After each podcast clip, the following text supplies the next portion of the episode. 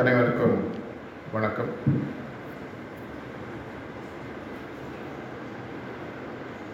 ஒரு கிராமத்துலேருந்து ஒரு பையன் கிளம்பி நகரத்துக்கு வரானாம் எதுக்கு வரான்னு சொல்லி பார்த்தீங்கன்னா ஏதோ பொருள் வாங்குவது உள்ளாடைகள் வாங்குவது. கிளம்புறதுக்கு முன்னாடி அவங்க ஊரில் ஒரு பெரிய ஒரு அவனுக்கு ஒரு அட்வைஸ் கொடுக்குறாரு. பட்டணத்தில் எல்லாமே ரொம்ப ஏமாற்றுவாங்க என்ன பண்ணணும் அப்படின்னு இவன் கேட்குறான் அதுக்கு அவர் சொல்கிறாரு எது அவங்க சொன்னாலும் அது பாதி விலை கேடு. இதை மனசில் வாங்கிட்டு அவன் கடைக்கு வரான். பட்டணத்தில் வந்துட்டு அவனுக்கு பனியன் வாங்கணும்னு ஆசை. ஸோ பனியன் கடைக்கு போயிட்டு பார்த்து சூஸ் பண்ணுறான் ஒரு பனியன் கடைக்காரர் வந்து எவ்வளோ ரேட்னா நூறுரூவா அப்படின்றார். அவனுக்கு அந்த பெரியவர் சொன்னது ஞாபகம் வருது.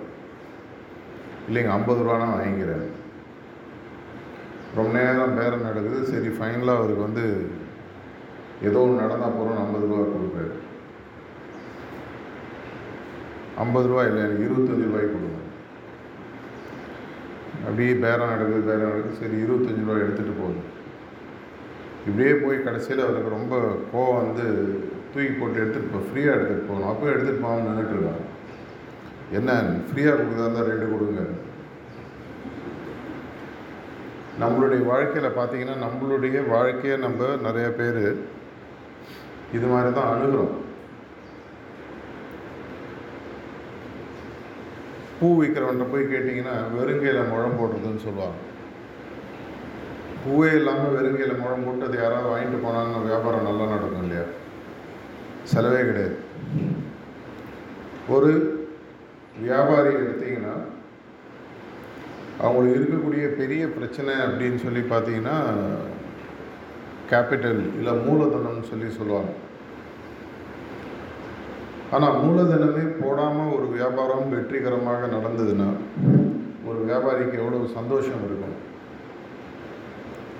ஒரு பள்ளி மாணவன் படிக்காமையே நூறு மார்க்கு ஆஃபீஸுக்கு போகிறவங்க வேலை செய்யாமே மாதம் மாதம் சம்பளம் வீட்டில் சமைக்கிறவங்க ஸ்விக்கி ஜொமேட்டோ அதுக்கும் காசு கொடுக்கணும். இது மாதிரி மூலதனம் இல்லை உழைப்பு எந்த அளவுக்கு கம்மியாக இருக்குது ஆனால் எந்த அளவுக்கு எனக்கு நிறைய ரிட்டர்ன்ஸ் வருதோ இதை தான் மனிதன் நார்மலாக விரும்புகிறான் தமிழில் இதுக்கு மெட்ராஸ் பக்கத்தில் நோகாமல் நோம்பு கும்பிடுறது அப்படின்வாங்க எதுவுமே பண்ணக்கூடாது ஆனால் எல்லா ஆசையும் எனக்கு கிடைக்கும். இதை மாதிரி ஒரு நிஜமாகவே ஒரு விஷயம் இருந்ததுன்னா எவ்வளோ நல்லாயிருக்கும் அப்படின்னு யோசித்து பார்த்தீங்கன்னா ஒரே ஒரு பதில் கண்டிப்பாக நம்மளுடைய மனதில் தோன்றக்கூடியதுன்னு பார்த்தீங்கன்னா ஒரு ஆன்மீக வழி. தாஜி ஒரு இடத்துல சொல்கிறார் இந்த ஒரு டிரான்சாக்ஷனில் மட்டும்தான் வெற்றியோ தோல்வியோ இரண்டுமே உனக்கு வெற்றியாக இருக்கும் அப்படின்னு சொல்லி சொல்கிறாரு கடவுளிடம் நீ தோற்றாலும் கடவுள் உன்னிடம் தோற்றாலும் எல்லா வெற்றி எல்லா அதன் மூலமாக வரக்கூடிய பலனும் உனக்கு தான் இருந்தாலும் நம்ம எவ்வளோ பேருக்கு இது புரியுது? சார்ஜி மகராஜ் பலமுறை சொல்கிறார் நீ ஒரு அடி எடுத்து வச்சா ஆயிரக்கணக்கான அடிகள் எடுத்து வைப்பதற்கு கடவுள் குரு தயாராக இருக்கிறார். ஆனால் நம்ம எல்லாருமே இந்த பட்டணத்தில் பனியன் வாங்கின வந்த பையன் மாதிரி. லிபரேஷன் நீங்களே பார்த்து கொடுங்க. முடிஞ்சால் தேர்ட்டீன் பாயிண்ட்டாக கொடுங்க. அதுவும் எதுவும் நான் பண்ணாமல் இருந்தால் இன்னும் நல்லாயிருக்கும் புதுசாக இன்றைக்கி சேர்ந்தவங்களாக இருந்தாலும் சரி பல வருடமாக ஆன்மீக பயிற்சிகளில் ஈடுபடுபவர்களாக இருந்தாலும் சரி நம்மளதில் மட்டும்தான் பார்த்தீங்கன்னா தாஜி அடிக்கடி சொல்கிற மாதிரி மினிமம் இன்புட் மேக்ஸிமம் அவுட்புட்டுன்னு ஆன்மீகத்தில் மட்டும்தான். நம்முடைய வேலை வந்து ரொம்ப ரொம்ப ரொம்ப கம்மி. ஒரு உண்மையான ஆன்மீக பயிற்சியில் ஈடுபட வேண்டியவர்களுக்கு ஆன்மீக குறிக்கோளில் இருப்பதற்குள் ஒரு உயரிய குறிக்கோளை அடைவதற்கு எவ்வளோ பிரயத்தனம் பண்ணுன்றது உங்கள் எவ்வளோ பேருக்கு தெரியுன்றது தெரில ரெண்டாயிரத்தி பதினாறுலேயோ என்னமோ மார்ச் டு ஃப்ரீடம் சொல்லி ஃப்ரான்ஸில் ஒரு டாக் கொடுத்தாரு ராஜி. அதை கேட்டவங்க எல்லாருமே தமிழாக்கம் கூட இருக்குது அதில் ஒரு கணக்கு சொல்கிறார். ஆன்மீகத்தில் உங்களுக்கு இன்ட்ரெஸ்ட் வந்து அந்த ஆன்மீகத்தில் இன்ட்ரெஸ்ட் வந்ததுக்கப்புறம் அதற்கு ஒரு தியான முறைன்ற ஒரு வழிமுறைன்றதை கண்டுபிடிச்சு அந்த வழிமுறையை நீங்கள் ஒரு ஒரு எஃபெக்டிவ் சிஸ்டம் இல்லாமல் ஒரு நல்ல குரு இல்லாமல் நீங்களே பயிற்சி பண்ணணும்னு சொன்னால் நீங்கள் ஆரம்பிக்கிற நிலையிலிருந்து இருப்பதற்குள் ஒரு உயரிய நிலையை அடைவதற்கு கிட்டத்தட்ட ஒன்றரை கோடி வருஷம் ஆகும்னு ஒரு கால்குலேஷன் சொல்கிறார் ஒன்றரை கோடி வருஷம். இங்கே யாராவது ஒரு ஒன்றரை கோடி வருஷம் வாழ்ந்தவங்க இருக்கீங்களா? ஒரே லைஃப்பில் அட்லீஸ்ட் ஒரு ஆயிரம் ஐநூறு. யாராவது நானூறு இரநூறு வயசு இருக்கிறவங்க அநேகமாக இருக்க முடியாது. இல்லைன்னு நினைக்கிறேன். அட்லீஸ்ட் உருவத்தோடு இருக்கிறவங்க அவ்வளோதான் தெரியுது அப்படி இருக்கக்கூடிய பட்சத்தில் நமக்கு முன்னால் இருக்கக்கூடிய ஒரு வாழ்க்கையானது ஆவரேஜ் எக்ஸ்பெக்டன்சி ஆஃப் லைஃப்னு சொல்லி சொல்லுவாங்க. இந்தியாவில் இப்போ எழுபத்தஞ்சு எழுபத்தாறு சொல்கிறாங்க ஒரு காலத்தில் ஐம்பதில் இருந்து. ஒரு ஆவரேஜ் இந்தியன் எழுபத்தஞ்சு எழுபத்தாறு வயசு வாழ்ந்தால் பெரிய விஷயம். சில பேர் கம்மியாக வாழ்வாங்க சில பேர் ஜாஸ்தி ஆவாங்க வெயிட்டட் ஆவரேஜ்னு சொல்லுவாங்க. இந்த எழுபத்தஞ்சு எழுபத்தாறு வயசு முழுதாக நீங்கள் காலையிலிருந்து இருபத்தி நாலு மணி நேரம் வாழ்க்கை முழுக்க நீங்கள் தியானம் பண்ணால் கூட உங்களால் என்ன முன்னேற்றத்தை பெற முடியும்? எவ்வளோ ஜென்மங்கள் திரும்பி வர வேண்டும்? அப்படி வந்தால் கூட விட்ட இடத்துலையும் கண்டினியூ ஆகுமா? ஒரு முறை பாபுஜி மகாராஜ் பார்க்கறதுக்கு ஒரு ஓவர்சீஸ் அபியாசி ஒருத்தர் வரார் அப்போ அபியாசியில் இப்போ தான் ஆரம்பிக்கிறார். பாபுஜி மகாராஜ் அவருக்கு சிட்டிங் கொடுக்குறாரு. ரெண்டாவது சிட்டிங்லேயே அவர் பார்க்குறாரு. இவர் ஏற்கனவே ரொம்ப ஒரு முன்னேற்றம் அடைந்த ஒரு மூன்றாவது புள்ளியில் அவர் இருக்கார். அவருக்கு இன்னும் ஒன்று ரெண்டு சிட்டிங் கொடுத்தா அவரை ஹார்ட் விட்டு புஷ் பண்ண முடியுன்ற ஃபீலிங் பாபி மகாராஜ் வருது ஆனால் அந்த ஆள் மறுநாள்லேருந்து வரல. அந்த ஆளுக்கு தான் எங்கே ஏற்கனவே இருந்தோன்றது கூட ஒரு உணர்வு அவருக்கு இல்லை. அப்படி இருக்கக்கூடிய பட்சத்தில் இந்த ரூமில் இருக்கிறவங்களோ இல்லை எல்லா அபியாசிகளுக்குமோ நம்மளுடைய இப்போ நம்ம எவ்வளோ தூரம் ஆன்மீக முன்னேற்றம் அடைந்திருக்கோன்றது உண்மையாகவே தெரியுமான ஒரு பெரிய கேள்விக்குறி. ஏன்னா எல்லா சிட்டிங்லையும் அட்லீஸ்ட் இண்டிவிஜுவல் சிட்டிங்கில் நார்மல் அபியாசிகள் கேட்கக்கூடிய ஒரு கேள்வி. ரெண்டு கேள்வி கேட்பாங்க நான் முன்னேறுகிறேன்னா ரெண்டாவது நான் என்ன புள்ளியில் இருக்கேன் இது இரண்டுமே வந்து என்னை பொறுத்த வரைக்கும் முட்டாள்தனமான கேள்விகள். ஒரு கடவுளுடைய குருநோத குருநாதருடைய ராஜாங்கத்தில் முன்னேற்றத்தை விட வேறு என்ன கிடைக்கும்? நீங்களாக பின்னடைந்து வேகமாக வெளியில் போனால் முடிவு பண்ணாலே ஒழிய ஆன்மீக வாழ்க்கையில் சகஜமாக வாழ்க்கையில் ஹார்ட்ஃபுல்னஸ் ப்ராக்டிஸில் பின்னேற்றம் என்பது கண்டிப்பாக கிடையாது. தொய்வு கொஞ்சம் இருக்கலாம். அதனால் நாள் ஸ்லாக்கனிங் சொல்லுவாங்க. அது நம்மளுடைய இன்டென்சிட்டி ஆஃப் ப்ராக்டிஸோ இல்லை அதை விடுவதன் மூலமாக வருவது. ரிவர்ஸில் போகிறதுன்றது ரொம்ப ரொம்ப ரேர் கேஸில் தான் நடக்கும். ரொம்ப ரொம்ப ரேர் கேஸ் முன்னேற்றம்ன்றது கேரண்டீடு அப்போ முன்னேற்றம்ன்றது கேரண்டீடுன்னு சொன்னால் எந்த புள்ளியில் இருந்தால் என்ன என்ன அதனால் இப்போ? தெரிஞ்சு என்ன பண்ண போகிறோம் இல்லை இப்போது எப்பவும் சார்ஜி மகாராஜ் சொல்லுவார் சம்பள உயர்வை பற்றி பேசுவார். ஒரு கம்பெனியில் வருட கடைசியில் ஒரு ஆள் பத்தாயிரம் சம்பளம் வாங்குறான். முதலாளி கூப்பிட்டு சொல்கிறாரு அடுத்த மாதத்தில் அவனுக்கு பன்னெண்டாயிரம் ரூபாய் சம்பளம். சந்தோஷமாக வெளியில் போகிறான் வெளியில் போனோன்னு தன்னோட ஒரு சக தொழிலாளியே பார்க்குறான். என்னப்பா உனக்கு என்ன சொன்னார்? பத்தாயிரம் கொடுத்துட்டு இருந்தார். பதிமூணாயிரம் இனிமேல் கொடுக்குறேன்னு சொல்லியிருக்காரு. இந்த ரெண்டாயிரம் காலி. அவனுக்கு எப்படி பதிமூணாயிரம் கொடுத்தாங்க? என்னோட ஆயிரம் ரூபாய் ஜாஸ்தி. நம்ம வந்து இதுதான் வந்து ஆன்மீகத்துலேயும் பண்ணுறோம் ஓ அந்த ஆள் நாலாவது புள்ளியா? நான் இன்னும் மூணாவது புள்ளியில் தானே இருக்கேன். இல்லை அவருக்கு லிபரேஷன் கிடச்சிருச்சா? நான் கம்மி இது மாதிரி ஒரு கம்பேரிசன் வரும். தேவையில்லாத ஒரு விஷயம். ஆன்மீக முன்னேற்றம்ன்றது கேரண்டீடு ஒரு நம்மளுடைய மார்க்கத்தில் மூலதனம் இல்லைன்னு சொல்ல முடியாது. ஆனால் மூலதனம் ரொம்ப ரொம்ப கம்மி. அதாவது ஒரு கேபிட்டல்னு இன்வெஸ்ட் பண்ணணும் அப்படின்னு சொல்லி பார்த்தீங்கன்னா உங்களுடைய இன்ட்ரெஸ்ட் கொஞ்சம் நேரம். அந்த நேரம் கூட நீங்கள் சரியாக பிரயோகப்படுத்தினீங்கன்னு சொன்னால் ஒரு அளவில் வரும்பொழுது ஆட்டோமேட்டட் ப்ராசஸ்ன்னு சொல்லி சொல்லுவோம். இப்போ நம்ம மூச்சு விடுவது என்பதை யோசித்து கவனமாக விடணுன்ற அவசியம் இல்லை. ப்ராக்டிஸ் ஆகிடும் பிராணாயம் நல்லா ப்ராக்டிஸ் பண்ணுவாங்க. என்ன மாதிரி சுச்சுவேஷன்லேயும் அந்த மூச்சை கரெக்டாக ரெகுலேட் பண்ணி இவ்வளோ தடவை அப்படின்னு சொல்லி விடுவாங்க. நன்றாக பேசக்கூடியவர்கள்னு வச்சுக்கோங்க. எப்படி என்ன பேசணும் வார்த்தைகள் கரெக்டாக வரும். அது தானாக நடக்கும். ஆழ்நிலை மனதிலிருந்து நடக்கக்கூடிய ஒரு விஷயம் சப்கான்ஷியஸ் ப்ராசஸ்ன்னு சொல்லுவாங்க. நம்மளுடைய பயிற்சி கூட நம்ம அந்த லெவலுக்கு எடுத்துகிட்டு போகக்கூடிய ஒரு விஷயம். தாஜியோட பல டாக்ஸில் இனிஷியல் ஸ்டேஜஸில் அவர் சொன்னது பார்த்தீங்கன்னா ரெண்டாயிரத்தி பன்னெண்டுலேருந்து மணப்பாக்கத்தில் பேசின பல டாக்ஸில் ஆட்டோமேட்டிசம் அந்த ஆட்டோமேட்டிசம்ன்ற விஷயம் வந்துடுதுன்னு சொன்னால் தானா அந்த பேவ்லோஸ் தேரின்னு ஒன்று சொல்லுவாங்க. ஒரு ரஷ்யன் சயின்டிஸ்ட் ஒரு நாயை வச்சு பண்ண ஒரு எக்ஸ்பெரிமெண்ட் படிச்சிருப்போம் நம்ம நிறைய பேர் ஸ்கூலில் ஒரு நாயை வந்து சயின்டிஸ்ட்டு பழக்கிறாரு. அவருக்கு அந்த நாய்க்கு முதல்ல சோறு வச்சு ஒரு டைமில் பழகிறாரு. அதுக்கப்புறம் அந்த சோறு வைக்கிற டைமில் பெல் அடித்து பழகிறாரு. அது மனசில் பெல் அடித்தா சோறு அப்படின்ற ஒரு வரும். நாய்க்கு சாப்பாடு வச்சிங்கன்னா தெரியும். சாப்பிட்றதுக்கு முன்னாடி அதனோட வாயிலேருந்து அந்த எச்சில் சுரக்க ஆரம்பிக்கும். சலுகேஷன் அப்படின்வாங்க சலைவா அந்த மணி அடித்து ஒரு சோறு வச்சோன்னா அதனோட வாய் அதனோட வாயிலேருந்து எச்சில் சுரக்க ஆரம்பிக்கும். கொஞ்ச நாள் கழித்து என்ன பண்ணுறாரு அவர் சாப்பாடே வைக்கல. பெல் அடிக்கிறாரு. பெல் அடித்தோன்னே அது நாக்குலேருந்து எச்சல் கொட்ட ஆரம்பிக்கும் ஏன்னா அது கண்டிஷன் ஆயிடுச்சு. இப்போ ஆஷ்ரம்னு ஒரு இடத்துல நீங்கள் உட்காந்தீங்கனாலே ஆட்டோமேட்டிக்காக நீங்கள் ஒரு வைப்ரேட்டரி ஃபோர்ஸ் வரும். இதை சார்ஜ் மகராஜ் பல முறை சொல்லியிருக்காரு.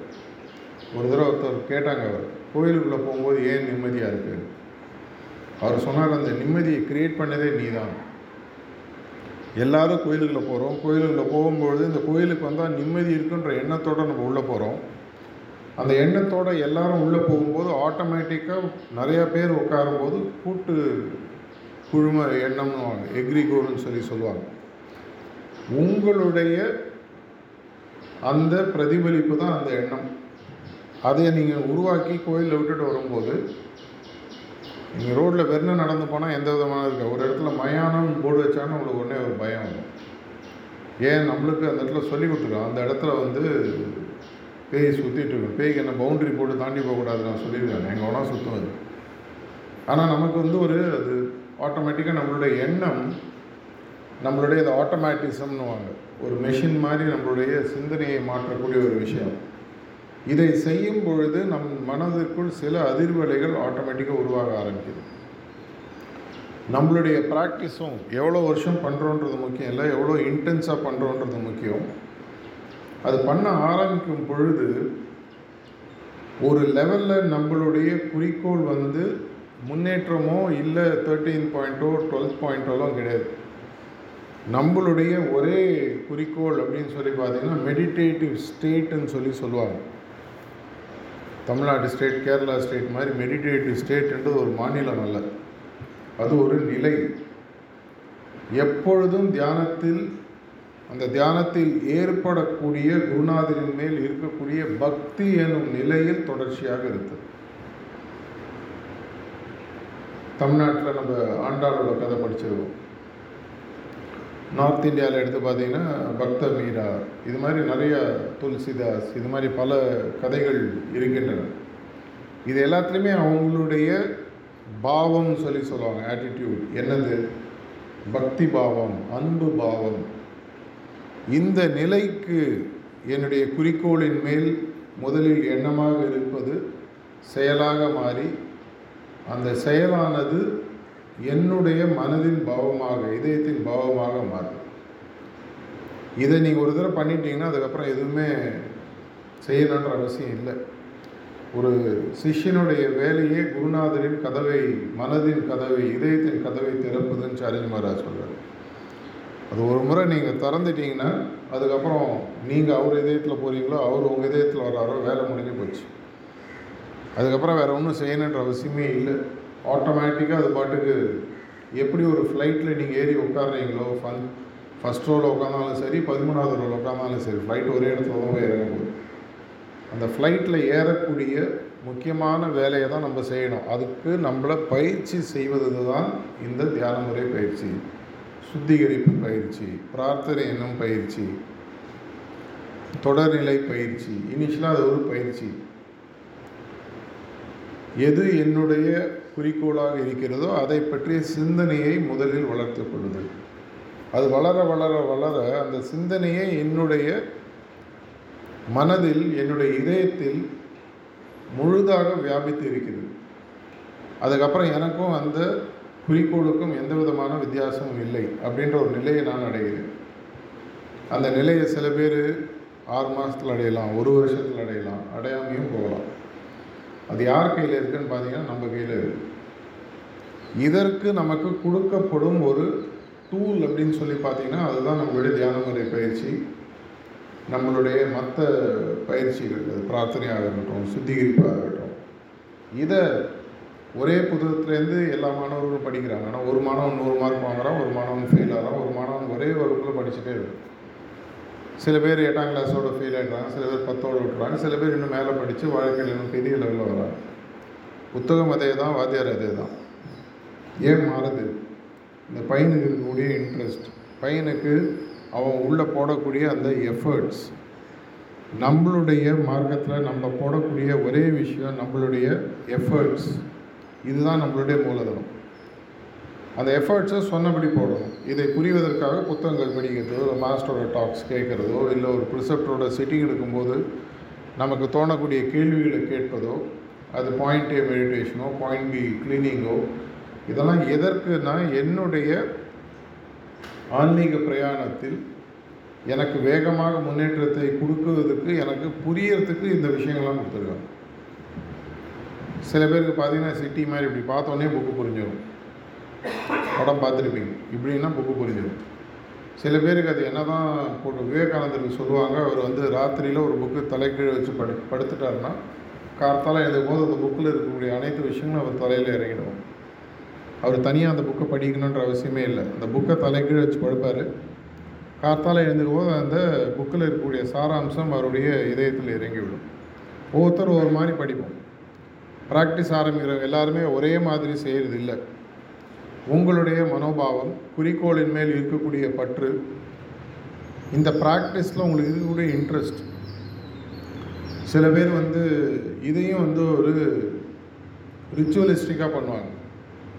எப்படி நம்ம வந்து பல விஷயங்களை வந்து அர்த்தம் புரியாமல் எல்லாரும் சொல்கிறாங்கன்னு செய்கிறோமோ அதே மாதிரி தியானத்துக்கு வர்றது ஆசிரமுக்கு போகிறது இதை வந்து ஒரு கடமையாக இல்லை தலையெழுத்தாக இல்லை எல்லாரும் செய்கிறாங்கன்னு செய்கிறது இதன் மூலமாக ஆன்மீக முன்னேற்றம் கிடைக்குமான்னு கொஞ்சம் சந்தேகம். மழை பெய்யும்போது ஜன்னல் திறந்து வச்சா லைட்டாக சாரில் அடித்து நனையலாம். ஆனால் மழையில் நனையிற விஷயம் அதனுடைய எஃபெக்ட் வேறு. மழையில் நனையினா மழையில் முழுசாக நிற்கும். ஜன்னல்கிட்ட நின்று எட்டி பார்த்த மழையை நனையோரங்க பார்க்கறதுனால என்னுடைய உடல் நனைய போகிறதில்லை ஆனால் அனைவருக்கும் அனைவருக்கும் கிடைக்கக்கூடிய ஒரு உன்னதமான ஆன்மீக முன்னேற்றம்ன்றது மாஸ்டர் யாருக்கும் பிரித்து வைக்கிறது இல்லை ஒரு முறை நாங்கள் மெரினா பீச்சில் உட்காந்து பேசிகிட்டு இருக்கும்பொழுது ஒரு பழைய கேள்வி தான் அவர் கேட்டார். ஒரு டம்ளர் இருக்குது பெரிய டம்ளர். அந்த டம்ளர் ஃபுல்லாக என்ன இருக்குன்னா அமிர்தம் இருக்கிறது. அந்த டம்ளரோட எட்ஜில் நீ நிற்கிற தவறினா நீ உள்ளே விழுந்துருவ. என்ன பண்ணுவ? அப்படின்றது கேள்வி. எல்லாரும் ஒரு பதில் சொன்னாங்க. அமிர்தம்னா உங்களுக்கு என்னன்னு தெரியும். எலிக்ஸ்னுவாங்க அது சாப்பிட்டா சாகாவரம் அதுக்கு பேர் தான் அமிர்தம். இதுக்காக தான் பார்க்கடலில் போய் கடைஞ்சி எடுத்தது. அவர் கேட்டார் நீ ஒருவேளை அது உள்ளே விழுந்தா கூட என்ன ஆகிட போகுது? நீ அதுக்கப்புறம் சாக போகிறது நம்ம வந்து உள்ளே விழுந்துருவோன்ற பயத்தில் அப்படியே நிற்கிறோம் இல்லை வெளியில் வந்துடுறோம். ஆன்மீக பாதைன்றது ஒரு அமிர்தத்தில் குதிப்பது போன்ற ஒரு வழி. இதில் வந்து எந்த விதமான வெற்றி தோல்வின்ற கான்செப்டே கிடையாது. எப்படி நீங்கள் அமிர்தத்தை குடித்ததுக்கப்புறம் உங்களுக்கு மிருத்யுஞ்சன் அப்படின்னு சொல்லாங்க மீண்டும் இரவாத நிலை கிடைக்கிறதோ அதே போன்று ஆன்மீகத்தில் குதிக்கக்கூடியவர்கள் உண்மையாக எந்த விதமான சந்தேகமும் இல்லாமல் ஆட்டோமேட்டிக்காக உங்களுடைய ப்ரோக்ரஸோ உங்களுடைய முன்னேற்றமோ அதற்கு யார் பொறுப்படுத்துகிறாங்கன்னா குருநாதர் பொறுப்படுத்துகிறார் ஆனால் நம்ம நிஜமாகவே குதிச்சிட்டோமா? இன்னும் சந்தேகத்தோடு இருக்கோமா? யாராவது என்னை பிடிச்சி ஃபோர்ஸ் பண்ணால் தான் நான் ப்ராக்டிஸை பண்ணுறேன்னா நான் ஒரு முறை ஒரு ரொம்ப சீனியர் அபியாசி சாரஜி மகாராஜோடு உட்காந்து பேசிகிட்டு இருக்கும்போது எனக்கு பயிற்சி ஏதோ எல்லாரும் சொல்கிறாங்களேன்னு பண்ணுறேன் அப்படின்னா விட்டுடு அப்படின்னு. பல வருடங்கள் அவர் ஏற்கனவே ப்ராக்டிஸ் பண்ணவர் அவருக்கு ஒரு மாதிரி வருத்தம் ஆகிடுது ஏன் அப்படி சொல்கிறீங்க இல்லை இந்த கடனே தலையெழுத்து யாரோ சொல்கிறாங்களே ஐயோ நம்ம ஊரில் பாதி விஷயம் நம்ம செய்கிறது பயத்தில் செய்கிறது தான் குற்ற உணர்வு பயம். இதில் தான் நம்ம எல்லோரும் செய்கிறோம் ஏன்னா நம்மளுக்கு அப்படி தான் வளர்த்துருக்காங்க. ஃபியர் அண்ட் டெம்டேஷன் சொல்லுவாங்க. ஆசை இல்லைன்னா பயம். இது இரண்டை மட்டுமே நமக்கு பொருளாக காட்டி தான் நம்மளை சின்ன வயசுலேயும் வளர்த்துருக்காங்க. சரியாக படித்தா உனக்கு சாயங்காலம் ஐஸ்கிரீமு சரியாக படிக்கலாம் அப்பா வந்து உதப்பார். சின்ன வயசுலேருந்து பாருங்கள் கடவுளுக்கு இன்ட்ரடக்ஷன் கடவுளை நீ சாமி கும்பிட்டா சாமி ஒன்று நல்லா வச்சுக்கும். சாமி கும்பிட்னா கண்ணை குத்திடும். ஏன்னா சாமி கையில் ஊசி வச்சுன்னு யார் யாரெல்லாம் கும்பலன்னு குத்திட்டா போயிட்டுருக்கு நம்மளா இது மாதிரி உருவாக்கி குழந்தைகளுக்கும் அந்த பயம் இன்னும் நம்மள்ட்ட இருக்குது அதையே நம்ம ஆன்மீகத்துக்கு கொண்டு வரோம். காணாக்கு போகலன்னா கெட்டது போயிட்டு வா. வாலண்டியர் பணி செய்யலைன்னா உன் வாழ்க்கை முன்னேறாது. வாலண்டியர் பணின்றதே வாலண்டியராக செய்கிறது யாரோ ஒருத்தர் மிரட்டி செய்கிறது புரிய வைப்பதற்காக சொல்கிறது வேறு. டெய்லி காத்தால் சூரிய உதயத்துக்கு முன்னாடி மரியாதையாக தியானத்தை முடிக்கணும். அலாரம் வச்சு எழுந்து உட்காந்து தூங்கிட்டு திரும்பி படுக்கிறவங்க எவ்வளோ பேர் இருக்காங்க? ஏன்? இல்லைங்க சொன்னார். அப்போ இது மாதிரி பண்ணால் தான் முன்னேற்றம் வரும். ஒரு கடமை என்றோ தலையெழுத்து என்றோ பயத்தினாலோ செய்வது ஆன்மீகம் அல்ல. உண்மையான பிரேமம் சொல்லி சொல்லுவாங்க என்னுடைய பரம்பொருளிலிருந்து நான் விலகி வந்திருக்கிறேன். அந்த பரம்பொருளுடன் மீண்டும் சேர வேண்டும். எப்படி ஒரு ஸ்கூல்லேருந்து குழந்தை வந்தாலும் அம்மாவை பார்த்து ஓடி போய் கட்டிக்குமோ? அதுக்கு அந்த ஹோல் டே ஸ்கூலில் இருந்தோம் வீட்டுக்கு வந்தாலும் அம்மாவை பார்த்து ஓடி போய் கட்டிக்கும்? அதே மாதிரி கடவுளை நோக்கி எனக்கு ஒரு பாதை கிடச்சிருக்கு. அந்த ஸ்கூல்லேருந்து திரும்பி வந்து நான் ஓடி போய் கட்டிக்கக்கூடிய ஒரு பாதை. அதை யாரோ ஒருத்தர் எனக்கு வந்து மிரட்டி சொல்லணுமா? யாருமே என்னுடைய ப்ராக்டிஸை பற்றி இன்னொருத்தர் சொல்லக்கூடிய நிலையில் நான் இருக்கக்கூடாது. ஏன்னா என்னுடைய ஒரே மூலதனம் பரம்பொருளை மீண்டும் அடைவதற்கு ஒரே மூலதனம் சொல்லி பார்த்தீங்கன்னா இப்போ நமக்கு கிடைத்திருக்கக்கூடிய ஒரு பயிற்சி. அந்த பயிற்சின்றது வெறும் முதல் ஸ்டெப் அந்த முதல் ஸ்டெப்லேயே மாட்டிக்கின்ற அவசியம் இல்லை. அது மெதுவாக தாண்ட தாண்ட தாண்ட ஓரளவு வரும் பொழுது நமக்கே தெரியும் அந்த நிலையை நாம் தாண்டி விட்டோம் அதையும் மீறி நம்ம பயிற்சியை செய்வோம். எதனால்? நம்ம பண்ணல நம்மளை பார்த்து காப்பி அடிப்பாங்க. அவரே பண்ணலீங்க. அதற்காகவாது பல முறை நாம் செய்தாக வேண்டும். ஏன்? அப்போ தான் மற்றவங்களும் இன்ஸ்பயர் ஆகும் வாத்தியாரும் கிளாஸ் ரூம் முடித்தோன்னே உள்ளே போய் புக்கு படிக்கிறார்ல அது படிக்கும்போது தான் அடுத்த கிளாஸுக்கு அவர் ரெடியாகிறார் அது மாதிரி. ஸோ புதுசாக சேர்ந்தவர்களுக்கும் ஏற்கனவே இருக்கிறவங்களுக்கும் உங்களுடைய ஆன்மீக முன்னேற்றத்திற்கு பெருசாக மூலதனம் இல்லாத கிட்டத்தட்ட ஜீரோ இருக்கக்கூடிய ஒரு அருமையான ஒரு வழிமுறை. நமக்கு வந்து எதையுமே ஒரு பொருளாக காமிச்சாதான் அதனுடைய தன்மை புரியுது.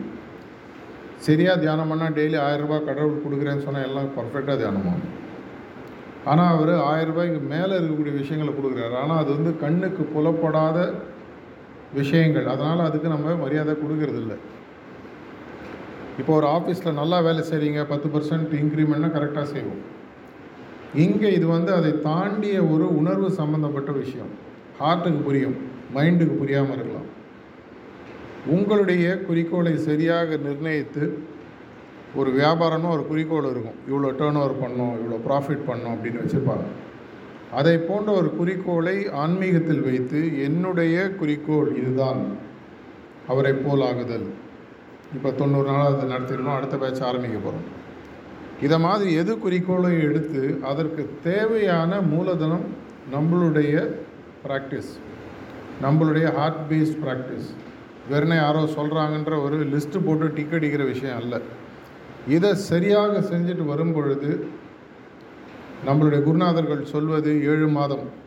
ஏழு மாதம் தான் உங்களுடைய குறிக்கோள் அடைவதற்கு தேவைன்னு சொல்லி சொல்கிறாங்க ஆனால் அந்த ஏழு மாதம் அந்த குறிக்கோளின் மேல் எனக்கு இருக்கக்கூடிய பற்றானது குருநாதருக்கு அவ்வளவு பிடிச்சிருக்கு அப்படி இருக்கும் பொழுது உலகத்தில் யாருக்குமே கிடைக்காத ஒரு குறிக்கோளை அடையக்கூடிய ஒரு மார்க்கம் நம்மளுடைய இது அவ்வளோ ஈஸியாக புரியாது.